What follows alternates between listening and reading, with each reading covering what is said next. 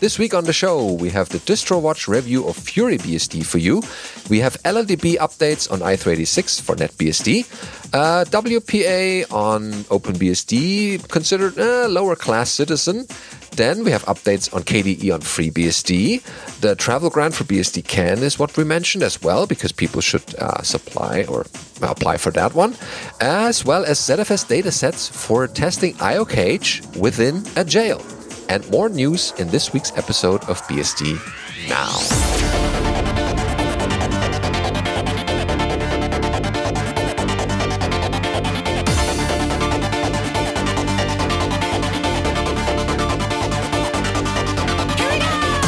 BSD Now, episode 338 IOCage in Jail, recorded for the 19th of February 2020. Hello, I'm your host, Benedict Reuschling. And I'm Allan Jude. Hi, welcome to this episode, and we're jumping right into the headlines without further ado of anything uh, with DistroWatch FuryBSD review. Yep. Uh, so Jesse Smith uh, over at DistroWatch has produced a review here of FuryBSD, saying FuryBSD is the most recent addition to the DistroWatch database and provides a live desktop operating system based on FreeBSD. It's not entirely different in its goals from NomadBSD, which we've also discussed recently. I wanted to take this FreeBSD based project for a test drive and see how it compares to Nomad and other desktop oriented projects in the FreeBSD family. FuryBSD uh, supplies a hybrid ISO slash USB image, which can be used to run a live desktop machine. Uh, there are two desktop editions currently available. Both are 64-bit only, one of XFCE and one of KDE Plasma. The XFCE edition is about 1.4 gigabytes in size and is the flavor that I downloaded. The KDE Plasma one is a more than double at 3 gigabytes in size. Booting from the live media brings up an XFCE 4.14 desktop environment. Along the bottom of the screen is a panel that holds the application menu, task switcher, and system tray. Icons on the desktop uh, open the Thunar file manager, launch the system installer, provide quick access to getting started documentation, etc. There are two more icons to access the Xorg configuration options and show system information.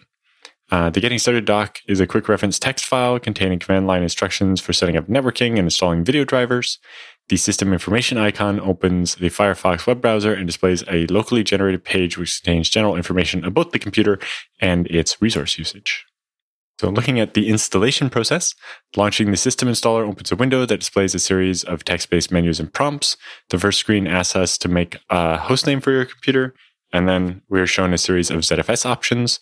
We can choose which disk to take over for the file system, along with any uh, RAID options, whether to enable encryption, and we can uh, set the size of the swap partition. Uh, this screen is not at all beginner friendly and is likely to confuse anyone not accustomed to working with ZFS, but the options all seem to work uh, as I would hope. The installer asks if you are sure you want to wipe and take over disks we selected and then copies his files to the hard drive. Once the files have been copied and we are asked to make up a password for the root user, we then add another new user and are advised to add at least one user to the wheel group uh, so that they can SU to root. Uh, this recommendation is not explained, but it is so our user can perform administrative actions. We are then asked to pick our time zone from a menu, and then the system will restart. The installer worked well enough. Something that gave us a little trouble was the screensaver came on while the operating system was being set up and locked the desktop. I do not know what the password was, and it took a little trial and error before I guessed FuryBSD as the password, and later found the default password is on the project's GitHub page for the live media. But having the screensaver come on and lock it when you don't know the password could be quite frustrating for a new user. Mm-hmm. Looking at early impressions, uh, my fresh install of FuryBSD booted to a graphical login screen. From there, I can sign into my account, which brings up the XFCE desktop. The installer version of XFCE is the same as what was on the live version with a few minor changes. Most of the desktop icons have been uh, removed with just the file manager launcher remaining. The getting started and system information icons have been removed. Otherwise, the experience is virtually identical to running it off the live media. FuryBSD uses a theme that is mostly gray and white with uh, creamy yellow folder icons. The application menu uh, tends to have neutral icons, neither particularly bright or detailed uh, or minimal. Looking at hardware, I tried running FreeBSD on my laptop and in a VirtualBox machine. In both test environments, the operating system ran quickly and the XFCE desktop performed smoothly. When running in VirtualBox, at first FreeBSD could not integrate the mouse pointer or use the system's full screen resolution. Once VirtualBox guest modules had been installed uh, from the FreeBSD package repository, then the mouse integration worked, but I still could not get the desktop to go to a higher resolution. When running on my laptop, FreeBSD was able to make use of my wired network, uh, but could not detect my wireless card. I used the getting started tips file, but the listed tools did not help. I found applications were unable to place sounds in either test environment.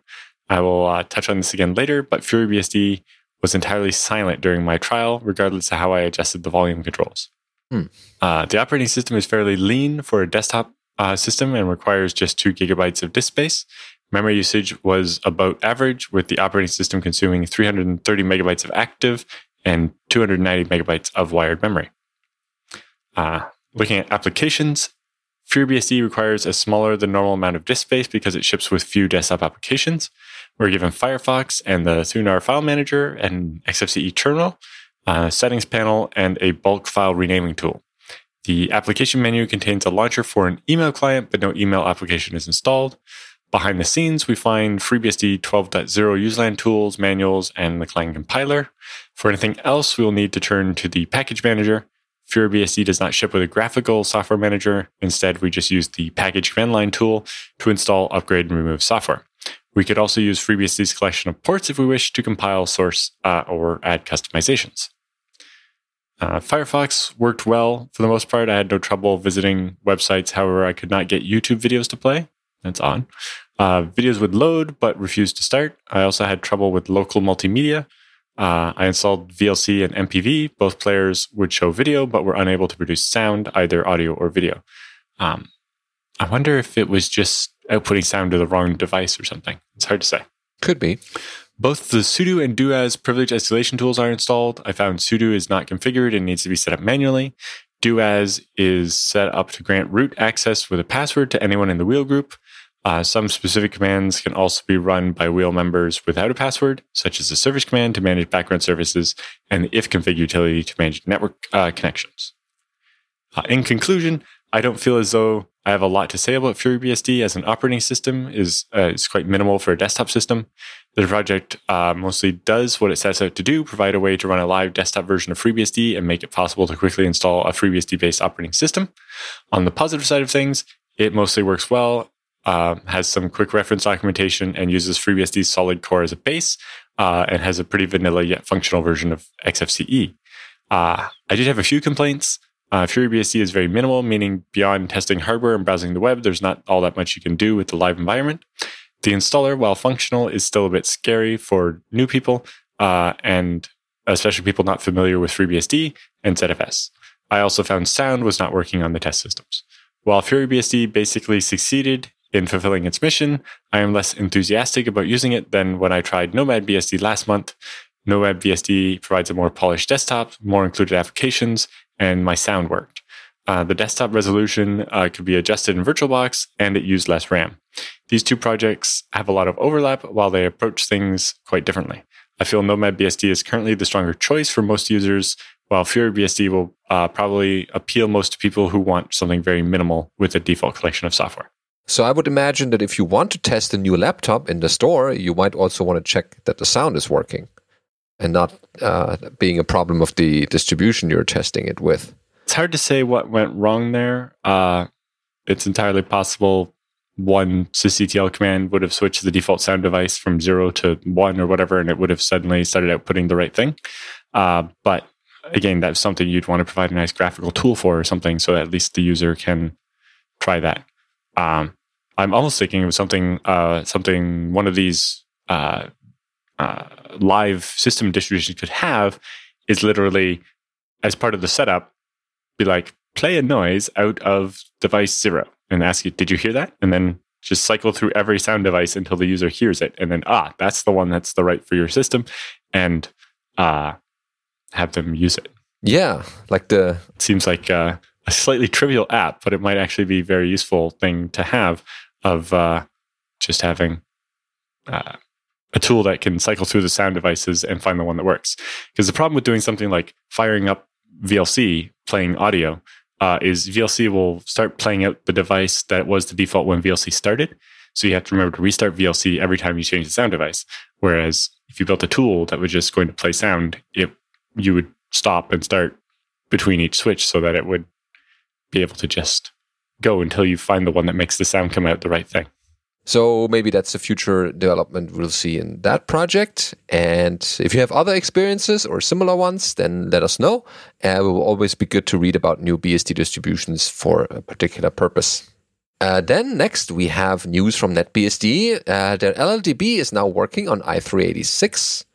This is the NetBSD blog. Um, Michael Górny writes Upstream describes LLDB as a next generation high performance debugger for those who, uh, who have not heard about this before. Uh, they started in February 2012 to, uh, with the work uh, on LLDB, LLDB's, well, LLVM's debugger, as contracted by the NetBSD Foundation, so far they've been working on enabling continuous integration, squashing bugs, improving NetBSD core file support, extending NetBSD's ptrace interface to cover more register types, and fix Compat32 issues, as well as fixing watchpoint and threading support. So um, the original NetBSD port of LLDB was focused on AMD64 only, but in January they have extended it to support i386 executable, which is 32-bit programs. Uh, this includes both 32-bit builds of LLDB and debugging 32-bit programs from 64-bit LLDB.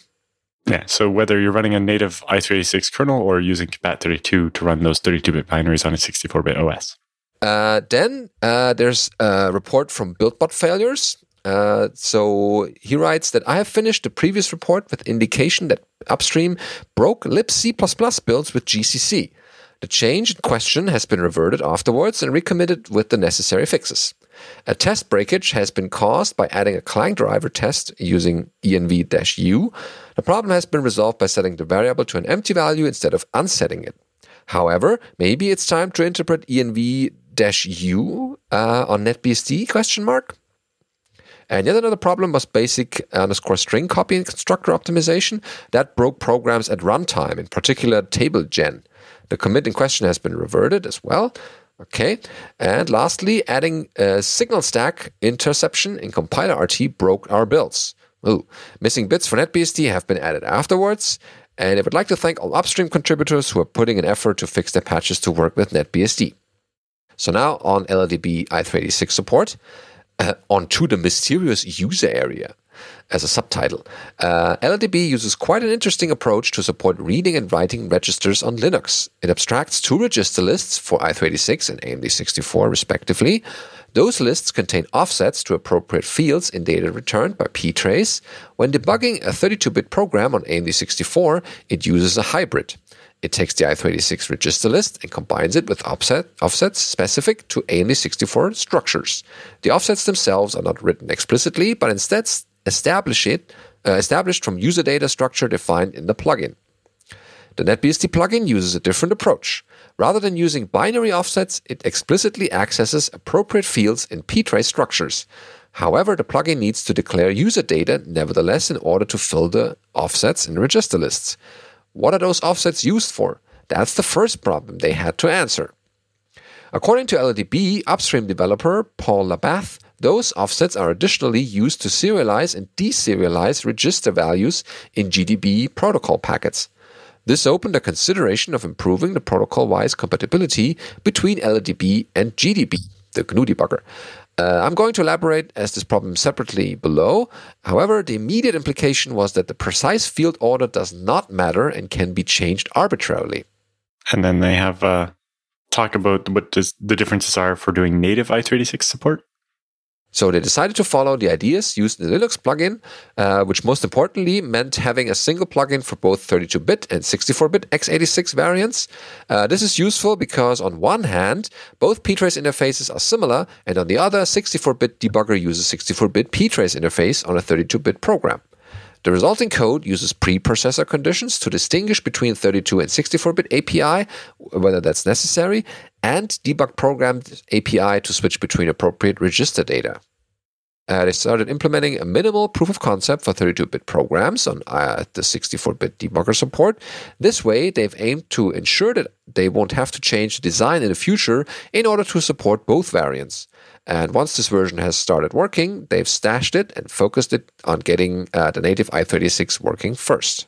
there's more detail on that if you want to read into it, but they get onto uh, i386 support outside of NetBSD. Uh, so while working on i386 support in NetBSD's plugin, uh, they have noticed a number of failing tests that do see not seem to be specific to NetBSD. See, that's why we have tests.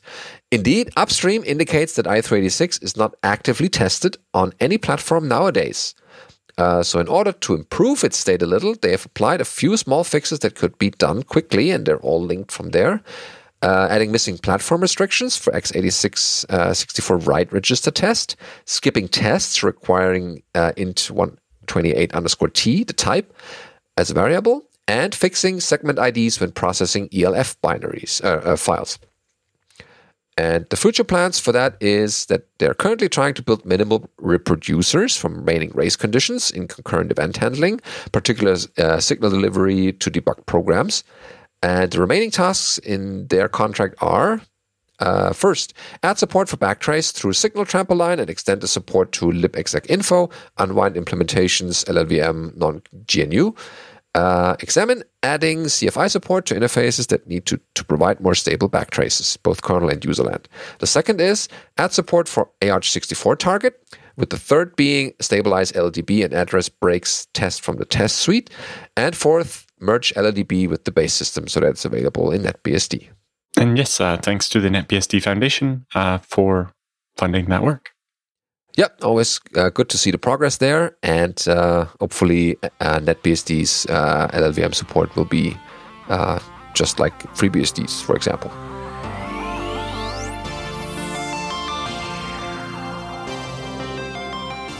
So next we have a post over on the OpenBSD MISC uh, mailing list.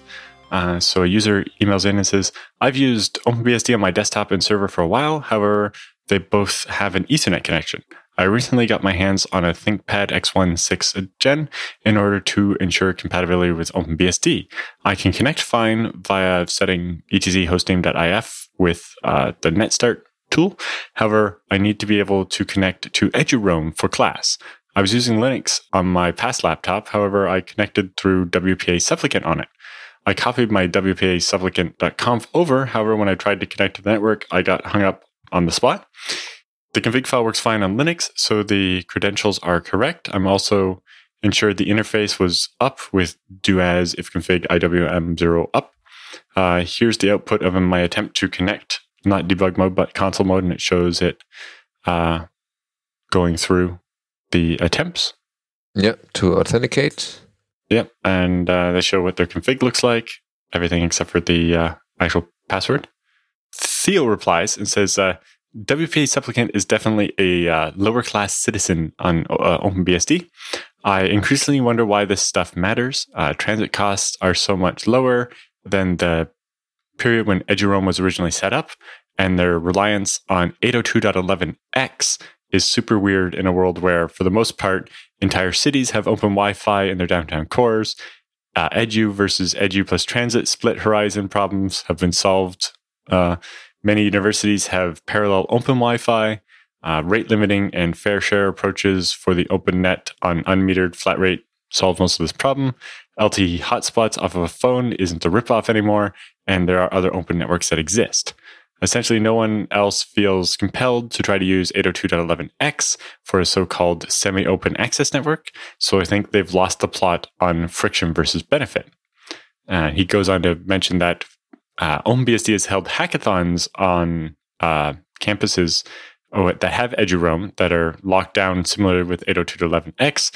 And in every case, we've said, no way, gotten a, a wired connection with an open network and built our own Wi Fi network. Uh, and we will not subject our developers to the extra complexity of that. So, if you're not familiar, 802.11x is a PKI system for proving that your computer is allowed to access the network, basically. Uh, the idea is that uh, it's also the one case where you end up using WPA supplicant even if you have an Ethernet wired connection. Yes. Uh, you basically on some networks to prevent just anybody from plugging into an Ethernet port, uh, you then have to negotiate with the switch using this 802.11x protocol to be allowed to access the network. Uh, and so WPA supplicant implements that. eduroam started with that back in the day when eduroam was very locked down because internet bandwidth was expensive. Uh, but now, like uh, Theo mentions here, almost every university has an open Wi-Fi network beside the EduRoam one, and so you know while you might want to use EduRoam, the open one is easier to use. So why why wouldn't they make EduRoam easier to use? You know, it's still going to have the login requirement and so on, but why do all this craziness with 802.11x? Yeah, we use the wired in our campus so that students cannot just arbitrarily plug in uh, into each box or in each uh, socket. So have you ever tried to connect a FreeBSD machine to one of those that requires 802.11x? Uh, yes, I did, and it works. So did you have to use WPA supplicant and all that? Yes, I need to set that up. Uh, it's a bit of a, a change in rc.conf where you say sync DHCP and use WPA, and you configure your WPA.conf. Yeah, I'm unsure what is not working with it on OpenBSD there. Uh, but I can understand why they're not that worried about fixing it. But mm. you know, that's the thing with open source, right? You only have to fix what you care about. yeah, it's if it's not your immediate problem, then you kind of put it away and well, especially when generally there's an easy way around it by just choosing to do connect to the other Wi-Fi that's available at the university. Yeah, yeah, right. If there's choices, then you can switch to the easier one. Uh, yeah, so this is that story, and the next one has a bit more of updates for KDE on FreeBSD from February 2020. So that's very fresh. Um, so, oh yeah, Adrian, uh, who was at the FOSDEM Dev Summit, uh, provides these updates. So he writes some bits and bobs from the KDE FreeBSD team in February 2020. Uh, we met at the FreeBSD Dev Summit before FOSDEM, along with other FreeBSD people. Plans were made, schemes were forged, and Gruff the Goat was introduced to some new people. Oh, yes, yeah, it was there. So that's nice. Uh, the big ticket things are that the frameworks are at 5.66 now. Plasma is at 5.17.5. The beta 5.18 hasn't been tried yet.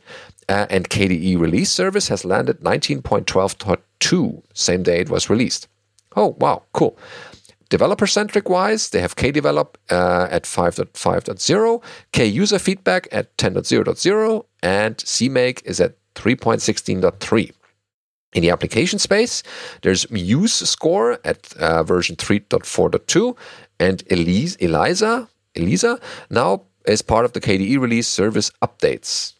Uh, future work, there's always future work. So uh, Fuse probably needs extra real world testing on FreeBSD. I don't have that kind of mounts, uh, just NFS in etc fstab, so it's not the target audience. Yeah, but if you use uh, Fuse file systems for anything, uh, it'd be worth uh, checking that out under KDE and make sure that the integration works nicely. Uh, KTextEditor is missing the editor uh, the, dot, the dot editor config support. That's a small dot here.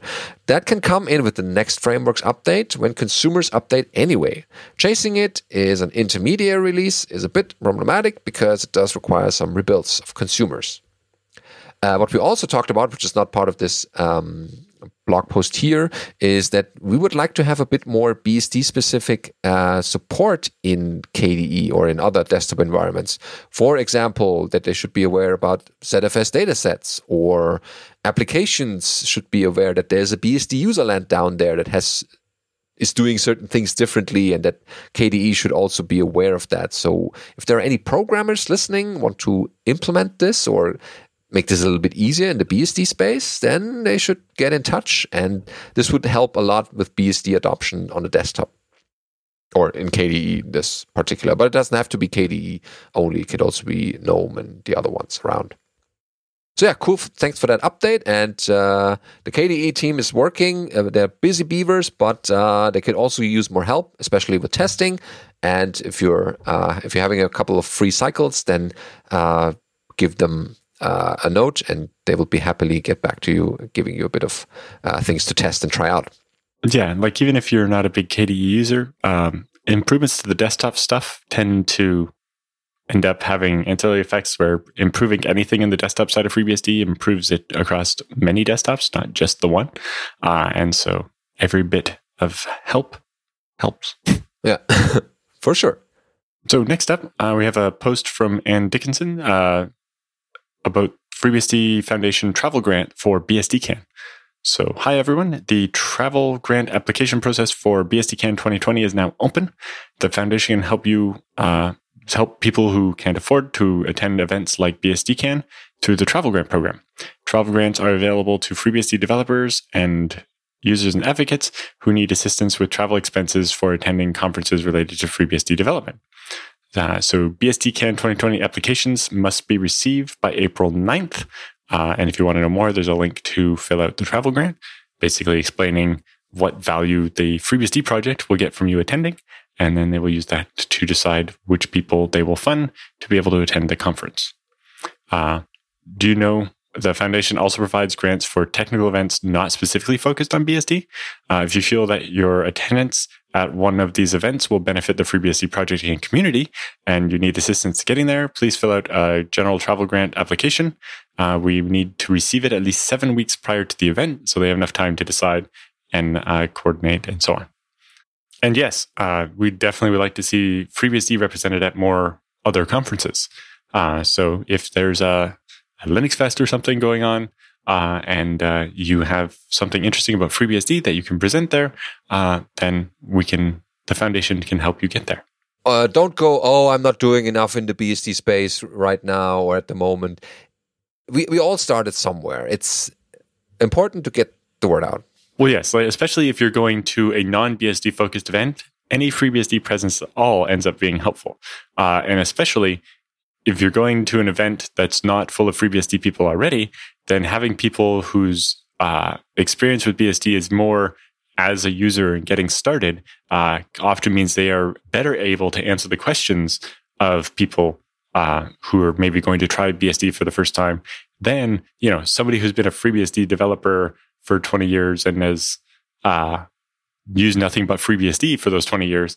They're not really going to be able to answer the question of you know, I switched from Linux and I'm trying BSD and I ran into this problem as much as someone who switched from Linux a year ago and is still pretty new at FreeBSD. Yep, exactly. And that's uh, ultimately helpful for the, the, users and for the BSD community as well, because, hey, it might be someone who will get more involved in the future. But if you don't get this first hurdle up uh, over that, then they probably will never make it. Or if you just uh, give a workshop, uh, like an install workshop or just present on your uh, experiences so far, this is also very helpful. So uh, it's just a small form. The worst thing we could say is, well, we are not considering you at the moment, but chances are that you get accepted and then you get to your conference, especially BSDCan, which is a big one. So next up, we have a great post by Dan Langille, uh, creating a ZFS dataset for testing IOCage within a jail. So he says, first of all, be warned, this didn't work. I'm stalled and still trying to figure out why this isn't working. This isn't complete. This isn't the how to of how to do it. So he says, I'm, uh, I've been using jails within jails for a while. I already have a different setup where I run Poudriere itself inside of a jail. And as you know, Poudriere launches a bunch of jails to do package building in it. But he basically has his Poudriere run inside a jail, creating sub jails and so on. Uh, but here I wanted to test an older version of IOCage and get that set up in a jail uh, and try upgrading to the newer IOCage and make sure it worked in this jail testing environment before I tried it on my real system. So in this post, he's using uh, FreeBSD 12.1 and testing the upgrade from IOCage 1.2.3 to 1.2.4. He also mentions this post includes my errors and mistakes. Perhaps you should read carefully and maybe read the whole thing before you get started rather than just copying and pasting the commands he did. Because uh, as he mentions, he put in here everything he did, including the mistakes he made and how he fixed it and so on. So obviously, if you're looking for a tutorial, you want to read it carefully and maybe skip the errors and just do it right the first time. right, yeah. so his first attempt, after installing IOCage within the uh, empty jail, to be clear, this is a that's the name of the jail. The jail is called empty it isn't actually empty because you would be, have no commands to run in the jail if it was actually empty. So anyway, uh, he created a jail called empty and he installed IOCage in it. And then he did sudo IOCage fetch and it said, hey, no zpools found. Uh, please create one before using IOCage. And he tried ZFS list and it said, you have no datasets. Oops. Uh, he's like, oh yes, I'm going to need to jail a ZFS dataset. Otherwise, the, the jail doesn't have any access to ZFS. Uh, so he went back to the host and created a new dataset called system slash data slash empty dash IO cage. He set the jailed attribute on, and then the mount point is configured relative to the inside of the jail rather than the host once the jailed property is on. Uh, the jailed property does a lot more than that. Make sure you read the man page. Uh, next, he set the mount point. Of course, uh, you know, mount point cannot be set on a data set uh, if it's jailed. He's like, oh yeah, I have to do that from within the jail. Um, or you could set jailed off, set the mount point, and then set jailed back on. But he got that all set up. Now, associating the file system with a jail. You know, please note, data slash empty dash IOCage is not the full name of the dataset. As mentioned in man IOCage, takes the ZFS file system name without the pool name. Uh, and that's why he uh, has the settings below mentioning only part of the dataset path, not the full path. Of course, when you try to do that, it says you can't jail a dataset to a jail that's running. So he had to stop the jail, then do iocage set jail ZFS dataset equals data slash empty iocage empty. Get that all set, start the dataset again, uh, and now it's running and has a jailed dataset. Uh, but it says, but then when I logged into the jail, I did not see my file system and did not have any ZFS capabilities. ZFS list still showed it empty. Um, going back to the Poudriere in a jail blog post, I extracted and modified some settings and realized he needed to allow mount ZFS equals true uh, and uh, allow, or I think the enforce statfs turned down and a bunch of that uh, set in his jail. So he did that. Uh, and now when he goes into his jail and does ZFS list, he can see um, his data set and the parents. So he's like, score, back to IOCage. So he did sudo IOCage fetch, and it tried to create system slash IOCage, permission denied. And he says, ah, turns out IOCage wants to install the IOCage file system at the top of the Z pool, not under his, you know, system slash data slash empty dash IOCage. So he's uh, raised an issue on the IOCage GitHub about this, so we can see if if uh, it will end up working. Uh, see, yeah, yeah. So he's stuck in what seems to be a slightly bad assumption in the IOCage code that it can always create a data set at the root of the pool. Mm-hmm. There's no nesting there. I think most of the other tools you just provide a path for it to do it, and you could arbitrarily have it be anywhere. But in IOCage, it's literally the pool name slash IOCage is where it always wants to be. I can understand why they would want to do it that way, but yeah, problematic in this case. So if you have a solution for this or maybe know how to implement that? Dan's done the right thing here. I think the solution to this is literally going to be fix IOCage to not make that assumption. but uh, it's definitely a nice try. Having uh, in a jail has its advantages. Time for Beastie Bits this week. Uh, we have a reminder uh, because people still ask uh, occasionally. Uh, the FreeBSD journal is free. You don't have to pay for it anymore. And the free, uh, great articles are available at uh, freebsdfoundation.org slash journal slash browser based edition. The first issue of 2012 will be out uh, in a couple of weeks. But if you haven't read all the ones that came out in 2019, you should check it out. They have Getting Started with FreeBSD uh, debugging and testing, which includes uh, testing frameworks and using GDB and setting up LDAP and uh, or diagnosing problems with LDAP using dtrace. Um, then they have FreeBSD for makers, which covers like hardware hacking, running Icinga on Raspberry Pi, setting up me- uh, media servers, and so on. Then the July August issue is about containerization, whether that's using ezjail or IOCage or Nomad, uh, all the bells and whistles great how to's there. Then the security issue covers changes to Capsicum, uh, improving memory permissions, configuring full disk encryption, etc. Uh, plus, that one has uh, an interview from BSD Now a number of years ago with Pawel Dawidek about the uh, original porting of ZFS to FreeBSD. Uh, so we gave them permission and they reproduced that uh, interview in the in the journal, which is a, a great way for people that maybe didn't watch the video episode back in 2013 when we did that live. and it's a good historical perspective. Yeah, and the network uh, virtualization uh, issue that came out uh, in November and December.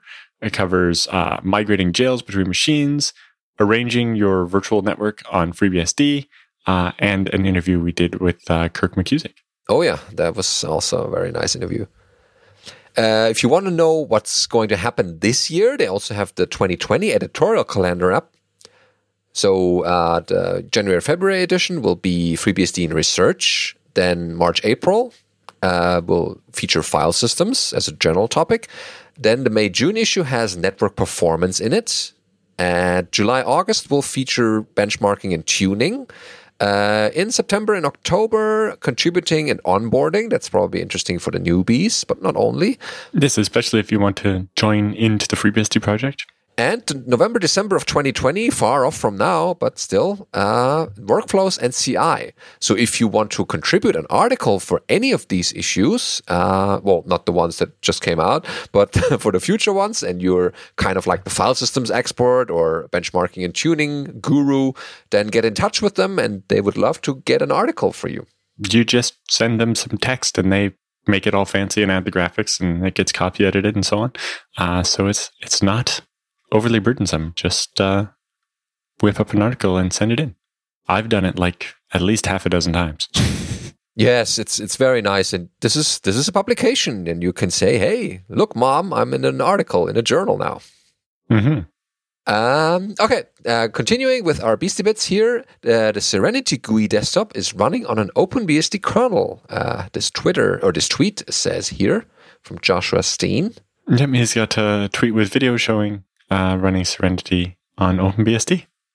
And looks like he even took the port so far as instead of just uh, patching the Serenity system monitor to read uh, OpenBSD's more limited slash proc, he actually modified the libcore to use the KVM system properly and get all the data uh, from OpenBSD. Yeah, maybe we'll see a bit more updates from there or someone running like a real world uh, system on that uh, that's using uh, that is used somewhere in, in production somehow. Uh, any kind of home hobby thing uh, is also nice to have with Serenity. Uh, then we have the open source parts of macOS, which is Apple's operating system with the BSD roots. And oh, that's a long list here. That's a bit of a scrolling. Yes, basically they've taken all the stuff that was available on opensource.apple.com as uh, tarballs and put it up into um, GitHub. Ah, so in case you want to uh, make some references to older versions. Yeah, well, basically, if you actually end up making changes, it'll be possible easier to port them forward over, over newer ones now that are on GitHub. But just in general, it's you know useful to have access to GitHub. They do note that they don't actually have commit history here. They just have a commit for each different version. They basically extracted the old tarball, checked it in, and then extracted the next tarball and committed the differences each time. And so it specifically says um, you might want to download the GitHub file diff uh, Chrome or Firefox extension uh, because most of these commits are too large to view on GitHub because they're literally just everything that changed. Yeah, that's a big diff. Uh, it looks like they also have a meta, uh, meta repo here that actually is the tools they use to make that repo. Just in case there's more development happening in uh, that space or people want to port utilities. I imagine it was also just a convenient place to put all the tools they had to write to be able to do this. So it's out there, yeah. All right, people can take a look. And uh, last in our list of Beastie Bits is the FOSDEM videos are available that we mentioned in the last episode already, but now we thought it would be good to uh, get it out to people. Uh, so here's the list of the dev room talks, and you can click on each of those to get to the video recording. Uh, it's a little easier to read than the, there was another link that's just a directory on the file server of every video in that room, which includes, you know, the the Saturday where the talks weren't about BSD and so on. So it's easier to go through this and you get the actual names of each talk so that you know what the video is. So that when you're looking for the a specific talk, you can find it rather than having to guess, is that file name look about right? they have the intro or just welcome to the BSD dev room, uh, orchestrating jails with Nomad and Pot, um, OpenSMTPD uh, over the clouds, how to set up uh, high availability and so on. NetBSD, not just for toasters. uh, FreeBSD around the world, FreeBSD uh, with LLVM, uh, breaking your BSD kernel, how to do fuzzing, KDE on FreeBSD, NetBSD's native APIs, a userland perspective, so looking at audio and input and so on, discussing and, encouraging the adoption of NetBSD's audio and input APIs to make third party software work better.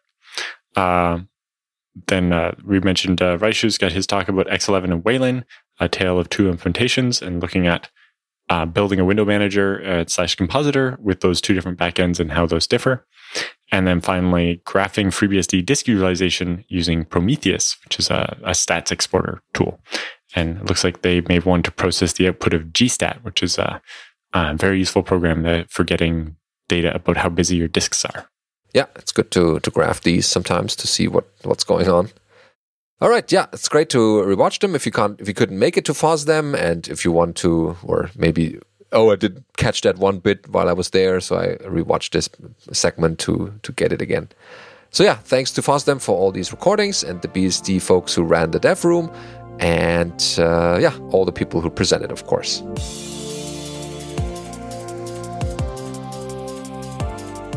All right, time for the feedback and question section that many of you are always looking forward to. We get questions, uh, sometimes a little less than we would like, so we ask you to send us more. Anything that you're struggling with, or just have a question, uh, anything that you would want to attempt maybe within the BSD space and want a bit of an advice, uh, send all these things to feedback at bsdnow.tv and we'll get either directly in touch or mention it on the show. And so you get your question answered eventually. Uh, the first one who wrote us uh, for this week is Michael with installing with ZFS. And Michael writes the following Hi, guys. As always, thanks for the great show. It's hard to believe that you've not missed a single episode in all this time. You guys rock. Yeah, it came pretty close a couple weeks ago. Uh, but in general, yeah. Uh, I guess we started in 2013 and it uh, just kept going.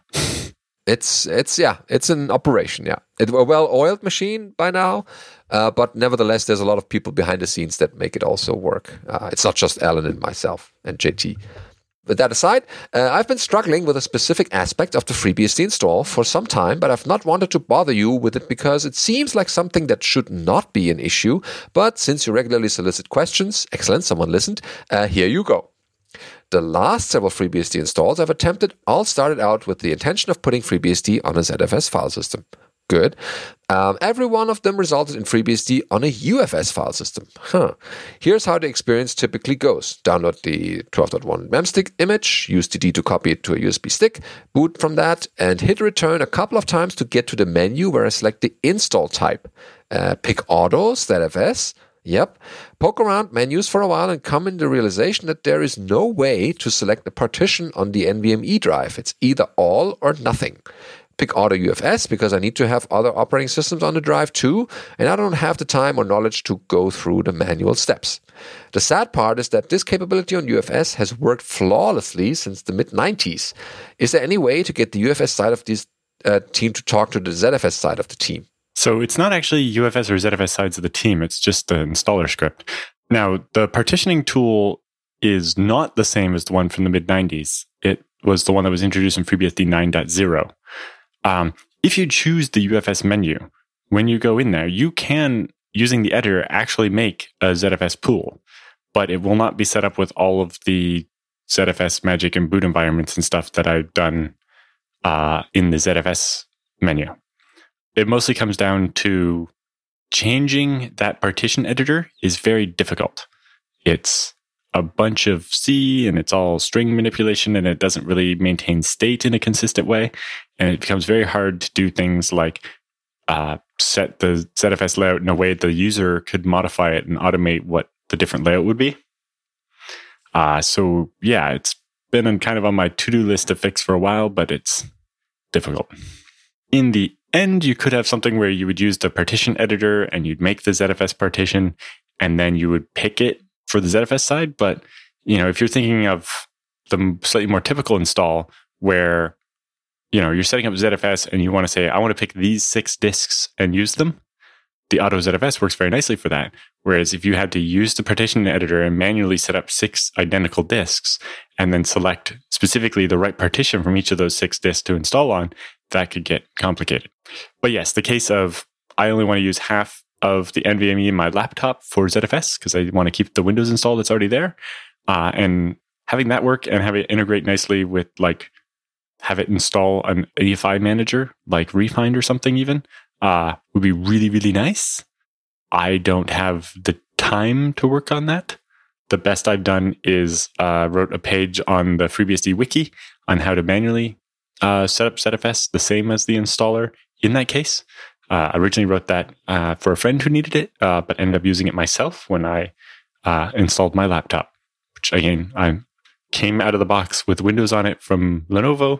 I booted the Windows once, shrunk the partition in half, and then installed FreeBSD on the other half. For a long time, had never booted the Windows again. uh, more recently, I had to boot the Windows and use it to connect to a VPN that had a nasty VPN client and so on. But yeah, manual works. so again, it's yeah, it's not the UFS or ZFS team. It's just the installer people. Uh, and yeah, the UFS side has not got a lot of love lately. It's just that partition editor is kind of difficult, but it's also not something you could easily replace with shell scripts either. So yeah, it just requires someone with uh, the time to do it.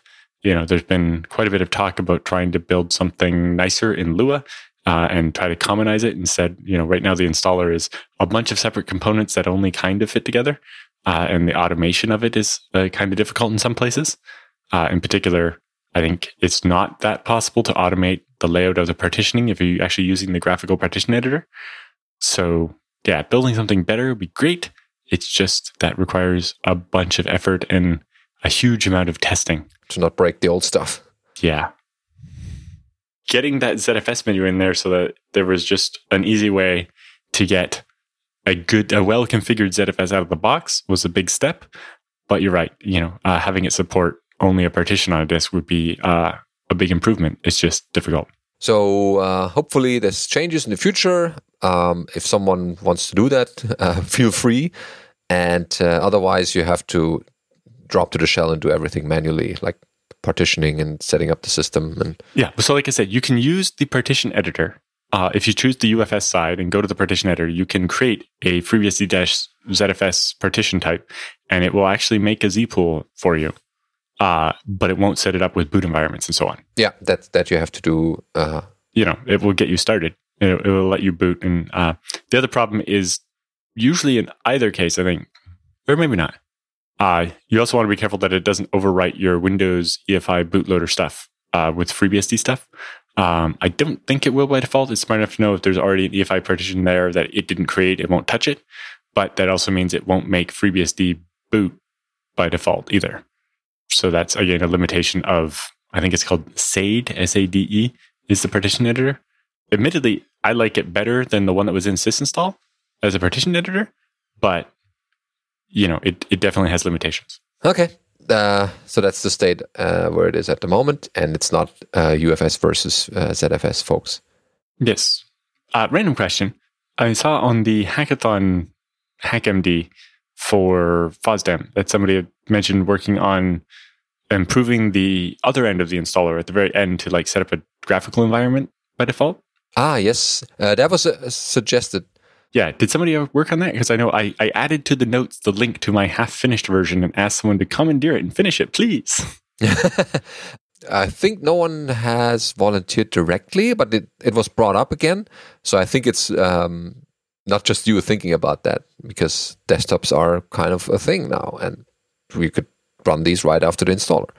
Uh, yeah, otherwise, we'll uh, connect the dots internally for people who want to work on this. So, um, thanks for that question. And next up is Muhammad uh, with a server freeze uh, issue. Uh, Muhammad writes Hi guys, big fan. Been listening to the show ever since I first heard of it five years ago. I think I'm the only FreeBSD user in my country, Jordan, so listening to the show makes me feel at home and motivated. Thanks for all the awesome work. Keep it up. It's not always the case. Uh, you know, I kind of thought that other than Andrew, who works for me, uh, that we were the only real BSD people in, in my area. Uh, but we hosted a meetup and 11 people showed up. So people came out of the woodwork. Yeah, you never know who is also using it and you don't know about it. So, could very well be that there's more than just you. yeah. So uh, in this particular case, if you happen to live in Jordan, uh, you could write in and be like, hey, I'm another FreeBSD person. I exist too. yeah, yeah. Connect me to Mohammed here. Uh, okay, so uh, his question goes now for the question. I have two servers for two different clients. One is a VPS running phpList, the other is a dedicated server running Drupal site. Every now and then they just freeze. If I try to SSH to them, the session just stalls, so my Nagios check doesn't send me an alert. Even using the console or pressing Control uh, Alt Delete uh, doesn't help. I have to power cycle them. Other than FreeBSD 12.0 release, Nginx, PHP, and MariaDB, the only common thing is the following message.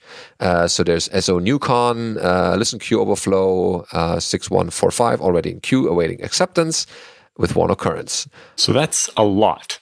Uh, so in particular, so this is um, a socket. So that PCB number 0xFF is basically a memory address. I think it's um, netstat dash something. You could look it up in the man page to make it print the PCB number.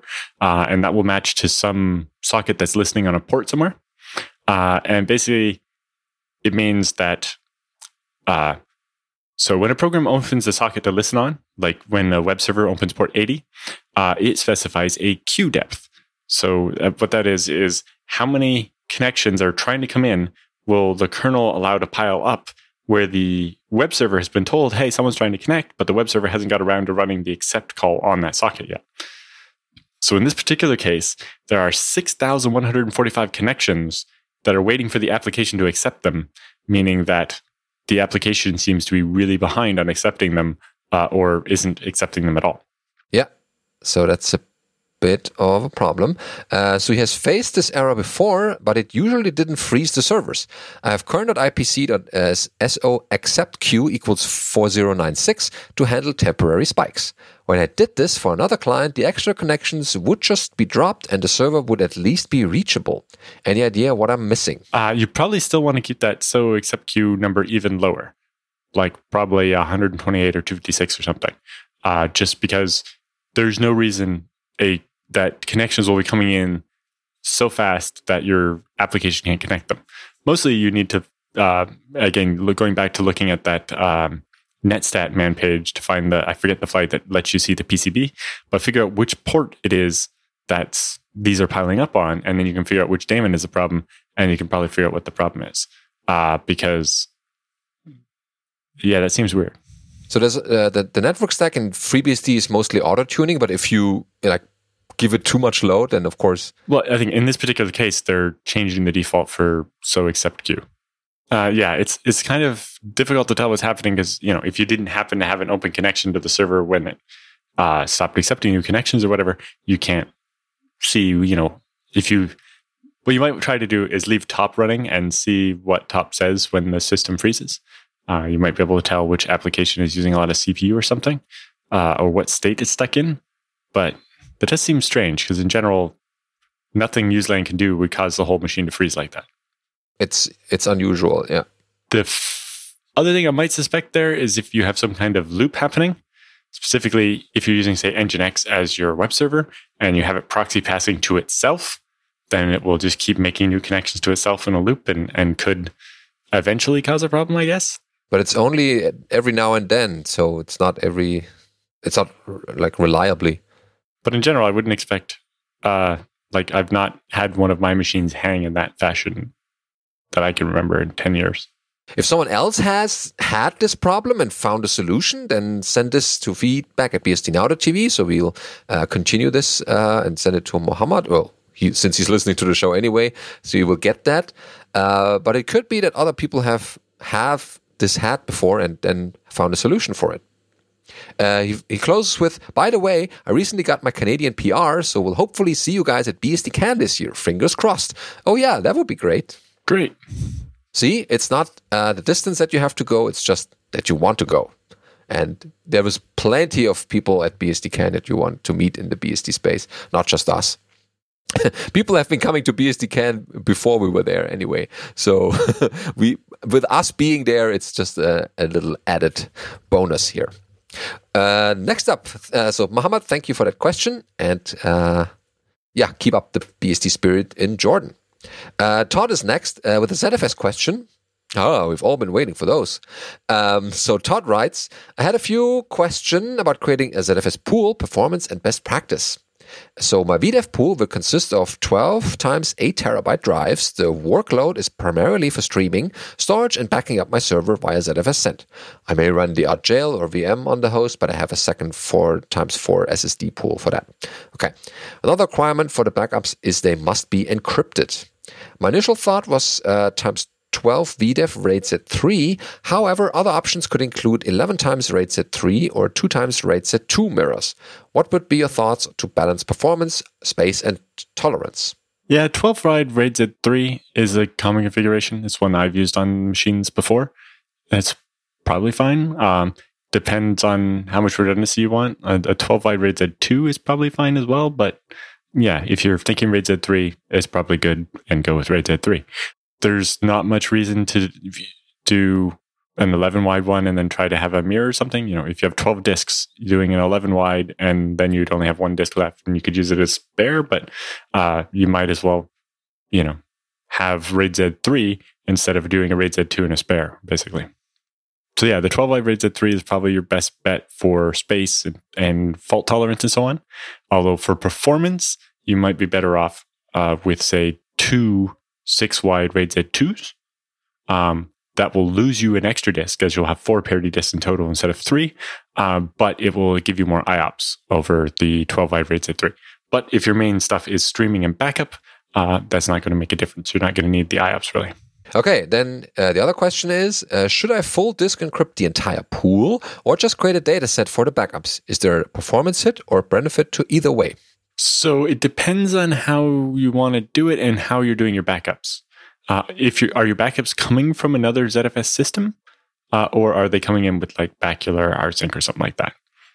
In vanilla FreeBSD right now, your only option is the full disk encryption. Um, so you could either full disk encrypt all the disks and then build the ZFS pool on top of that, or have your regular ZFS pool create a ZVol, uh, Geli encrypt that, and then format it with UFS or something, but that seems really weird to do. Whereas in the future, you will have the option of, of ZFS's native encryption. Uh, and the main advantage to that is you could have data be encrypted on the um, original system with the key, get backed up to the backup system without the key. So there's no way for the backup server to ever see the plain text of the data. And that has some advantages. Uh, but that requires it be encrypted on the original system uh, and it requires the original system also have ZFS. Um, so it depends what you want to do. The main thing is if you're looking at a file server, sure you do full disk encryption, uh, but if the server is running all the time, then data is available unencrypted all the time. The encryption is only really providing you the benefit of when you need to return a failed hard drive uh, to get a replacement. It's you know the data is not plain on it, but aside from that, it's not providing you much advantage. Whereas with the uh, ZFS native encryption, you can encrypt different file systems with different keys and you can unmount them when you're not using them. And then they can't be read until you mount them and, and input the key again. Uh, that has some advantages. But again, it comes down to how you're using it. If you have it mounted all the time, then it's really the same as having done Geli. Is there some update when we get that feature? Sometime in the next couple months. Okay, hard to tell. Yeah. Uh, it'll yeah, it'll go into head sometime in the next couple months with the idea that it will have a number of months to mature before we cut FreeBSD 13.0. Okay. If you have FreeBSD 12.1 or later, you can install the OpenZFS port uh, and try it. Um, I just you know no one can make any guarantees about how good it is, but it is basically the same code as as other people are using, so it's probably pretty safe. I I just I can't make any personal guarantees about it, but in general, yeah, it's the same ZFS code but newer, and so is is safe. Yeah, be careful. Don't put it in production yet, but it's good for if you want to try it out or. Great place to test it is on your backup box. exactly. Yeah. Just you know, make sure you test restoring too. Th- that yeah, always. a backup box is only as good as the last time you tested the restore the backups are all theoretically theoretical until you restore them. yep, everyone wants to have uh, restore, but no one wants to make backups in the first place. So yeah, yeah. So Todd asked specifically, are there any other considerations when making such a large pool? By ZFS standards, this is not a large pool. for example, the large pool I created uh, last year was 12 VDEVs, each of 12, 12 terabyte hard drives. so 12 times such like 12. Um, and so in that one, there were some considerations. Uh, the disks were spread across four separate chassis, and we created each 12 wide RAID Z3 from three disks from each of the four chassis, uh, so that if any one of those got unplugged, uh, we would only lose three disks in each VDEV, and so it wouldn't fault the pool. Good thinking. So even though there were like 36 disks in that chassis that all went offline at the same time, it was just three each from all 12 VDEVs. Okay, still redundant enough to continue working. Uh, and we had some spares uh, spread across those chassis as well. Yeah, that needs a bit of thinking. But no, in general, yes, uh, a 12 wide RAID Z2 or two 6 wide RAID Z, sorry, a 12 wide RAID Z2 or 3 or two 6 wide RAID Z2s uh, will give you a good mix of space and tolerance. The two RAID Z2s gives you a bit more performance, although if you're just streaming storage and backups, you probably don't need it in the extra space. Uh, you're fine with doing a RAID Z2 or 3. Uh, if you were going to need more performance out of it, uh, for example, if you didn't have that 4x4 SSD pool, um, then you'd probably want to go with RAID 10, which is, you know, uh, you would do six sets of two in mirrors. Uh, that would give you a lot less space, though, um, but would give you a bit more IOPS. But the uh, the write throughput would actually be less than doing this RAID Z3, since so many of the disks would be parity. You would only get six x the performance of the of one disk for writing, but you would get 12x for reading. Whereas with the RAID Z3, you're going to get uh, 9x the performance for reads and writes for streaming. Uh, for random, obviously hard drives are slow, uh, and each VDEV is limited to the IOPS of of the slowest disk.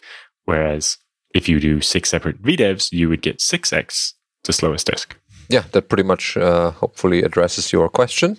But yeah, I'm looking forward to more conversations like this as part of the uh, Home Lab uh, event we're going to have at BSDCan. Uh, more news when the schedule for BSDCan comes out. Yeah, that's uh, certainly an interesting uh, prospect of having. And uh, there's always uh, you will do again also the uh, what's it called the the BOF in the break during the lunch break. ZFS BOF. Probably yes. Probably yeah. So we'll see when the schedule comes out for BSDCan. In the meantime, uh, thank you for sending in these questions and everyone else for uh, listening to this episode. Hopefully you liked it. Uh, let us know uh, at feedback at bsdnow.tv and uh, we'll be back next week, of course, with a fresh new one from the BSD space.